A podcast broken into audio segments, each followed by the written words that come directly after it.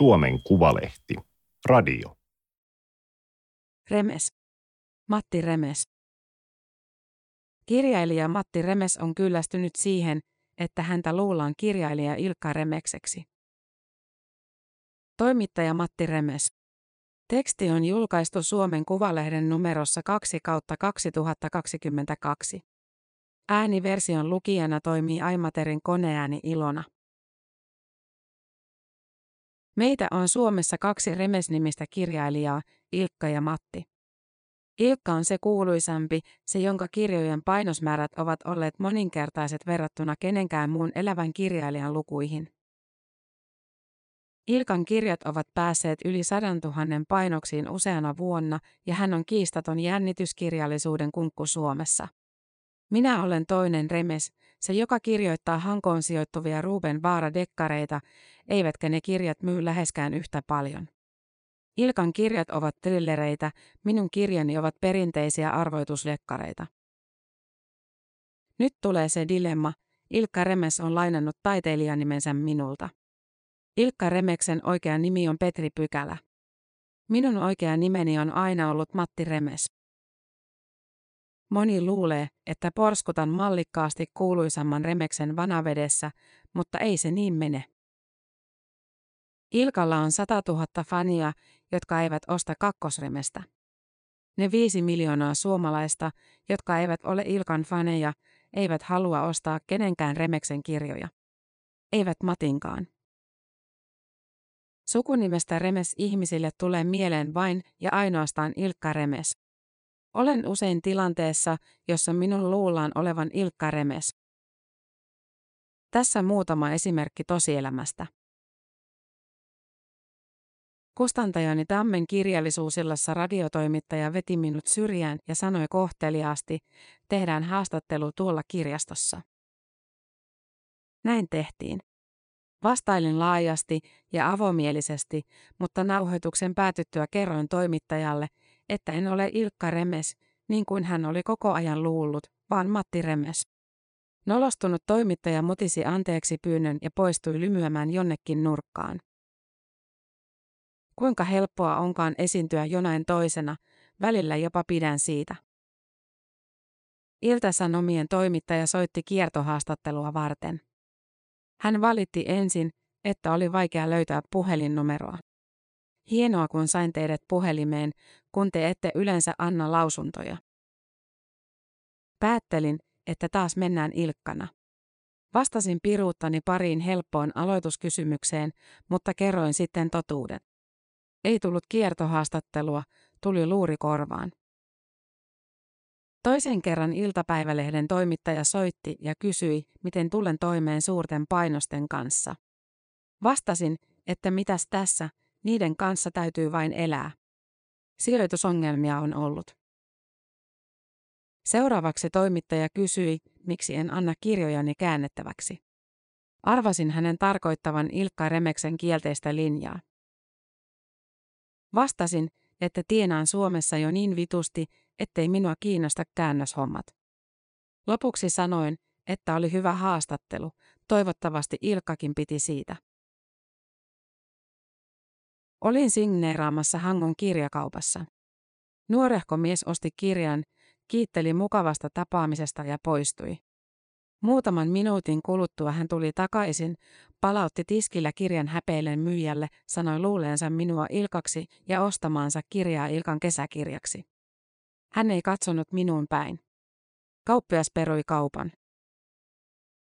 Lukion luokkakokouksessa Mäntässä äidinkielen opettaja tuli onnittelemaan hienosta kirjallisesta urasta. Kysyin, eikö hän haluaisi, että tulisin kertomaan kirjoistani ja kirjailijana olosta entiseen kouluuni. Opettaja vastasi, että on monesti harkinnut kutsua, mutta opettajainhuoneen kahvikeskusteluissa he ovat tulleet siihen tulokseen, etteivät voi esitellä Ilkan asennemaailmaa ja väkivaltaa hyvinä kirjallisuusesimerkkeinä oppilaille. Hänellä itsellään ei ole mitään minua vastaan ja on lukenutkin kaikki kirjani. Selvitin asian. Opettaja pyysi anteeksi. Hän oli luullut, että olen vain vaihtanut Matin taiteilijanimeen Ilkka. Ilkka Remes onkin Matti Remes, joka kirjoittaa kaikki remeskirjat. Pieksämäellä kirjakaupassa oli menossa kauppian mainostama kirjailijavierailu. Ovi kävi ja mies astui tohkeessaan sisään. Hän oli tullut kiuruvedeltä asti tapaamaan minua, koska kaikki remekset ovat sieltä kotoisin ja he olivat ylpeitä menestyneestä sukulaispojasta. Asia selvitettiin. Ilkka ei ole lainkaan remes, joten se siitä sukulaisuudesta. Koska minä en ollut Ilkka, mies poistui ostamatta yhtäkään kirjaa, ei edes Ilkan. Remesten sukuseura Kiuruvedeltä pyysi minua puhumaan siitä huolimatta, että seuran puheenjohtaja sanoi tietävänsä, että en ole Ilkka. Jos kuitenkin tulisin paikkaamaan Ilkkaa ja auttaisin vielä saamaan kustantajan kautta Ilkan yhteystiedot, jotta hän voisi tarkistaa, onko Ilkka Remes edes Suomessa heinäkuun lopussa. Sanoin olevani silloin heinänteossa ja kerroin Ilkan muuttaneen Pohjanmaalle, koska siellä vihataan savolaisia. Turun kirjamessut olivat tulossa. Näin ohjelmasta, että siellä esiintyisi myös eräs kuuluisa kirjailija. Soitin spontaanisti hänelle ja ehdotin, että menisimme samalla autolla, hän voisi tulla kyytiini. Nainen innostui ja suostui ilman muuta, hän on fanini ja lukenut kaikki kirjani. Minulla soi hälytyskellot ja kerroin, että en ole Ilkka Remes. Kuka sinä sitten olet, kirjailija kysyi painavasti ja sanoi menevänsä junalla. Jyväskylän messuilla pariskunta tuli esityksen jälkeen kysymään nimikirjoitusta. He olivat lukeneet pääkallokehräjän ja pitäneet erityisesti neuvostovastaisuudestani. Sotaisin oman nimeni Ilkan kirjaan. Mies huomasi etunimen ja kysyi, enkö olekaan Ilkka Remes. Vai mistä nyt on kysymys? Vastasin, että en ole, olen Matti Remes. Vitsailin lisäksi, että Ilkka oli pyytänyt minua hoitamaan puolestaan omistuskirjoitukset junteille. Hän istui mieluummin Nitsassa oluella kuin kaiken maailman kulttuuritapahtumissa Euroopan rajaseudulla. Helsingin kirjamessuilla keski-ikäinen nainen ilmoitti jo osastoa lähestyessään, ettei hän koske Remeksen kirjoihin tikullakaan sellaista sontaa. En päässyt kertomaan, että sori, väärä tyyppi ja täysin eri genre. Kirjamessujen paneelissa haastattelijalta meni kaikki oikein, mutta yleisöstä joku kysyi, kuinka suhtaudun saamani kritiikkiin ohuesta naiskuvauksesta.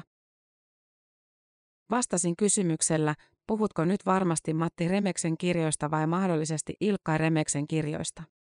Kysyjä tarkoitti Ilkkaa.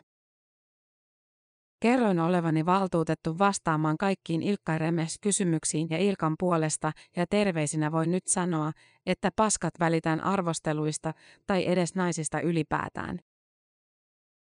Kysyjä kiitti vastauksesta ja paneeli jatkui normaalisti. Aloitan nykyisin esiintymiset kertomalla, että en ole Ilkka Remes ja ne voivat poistua, jotka ovat tulleet kuuntelemaan häntä.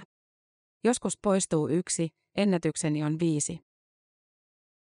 Lohjan kirjaston matineasta poistui aloituksen jälkeen kolme henkilöä mutisten epäselvän anteeksi pyynnön, että he erehtyivät henkilöstä.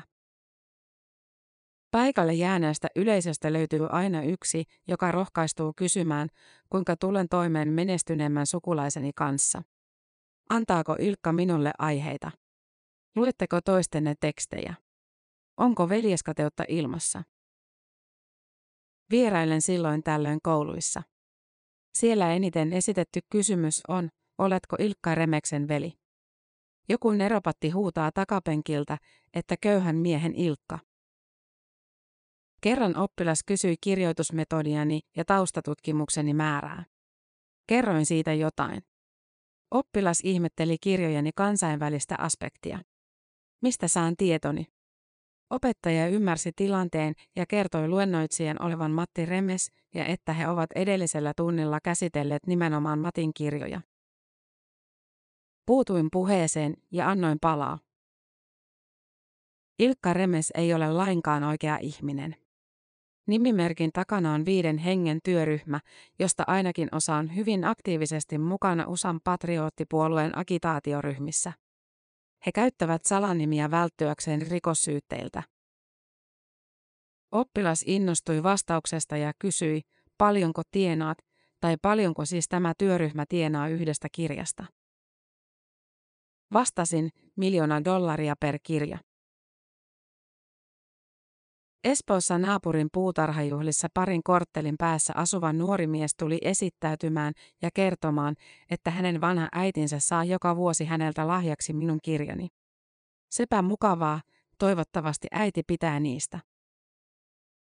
Tänä vuonna äiti oli kysynyt, että miksi poika ei koskaan anna Matti Remeksen kirjaa, vaikka juuri sitä hän aina toivoisi, ovathan Hangon maisemat tuttuja jo lapsuudesta. Äiti ei jaksa enää lukea venäläisistä ja natseista, kun on itse ne ajat kokenut. Mies kertoi naureskellen luuleensa kaikki nämä vuodet, että äiti tarkoittaa Ilkka Remestä ja että hänen kirjailijanaapurinsa on Ilkka. Remes kuin remes, ei sillä niin väliä. Voi vittu. Vetäydyin omalle tontilleni juomaan kalvadosta. Ison yrityksen illallistilaisuus. Istuttiin katettujen pöytien ääressä. Pääjohtaja nousi ylös ja piti puhetta. Maljoja nostettiin. Lopuksi hän suurena dekkarien ystävänä halusi erityisesti toivottaa tervetulleeksi kirjailija Remeksen. Hän kehui suuria painosmääriä ja asemaa Suomen ykköskirjailijana. Perhana. Mitä nyt pitäisi tehdä? Nousenko ylös, korjaan ja nolaan pääjohtajan? Nolaanko samalla myös itseni ja vaimoni? Vaimo kuiskasi, että nyt olet hiljaa. Niin me loppuillan otimme vastaan kehuja ja sanoimme käsipäivää yhdelle jos toiselle.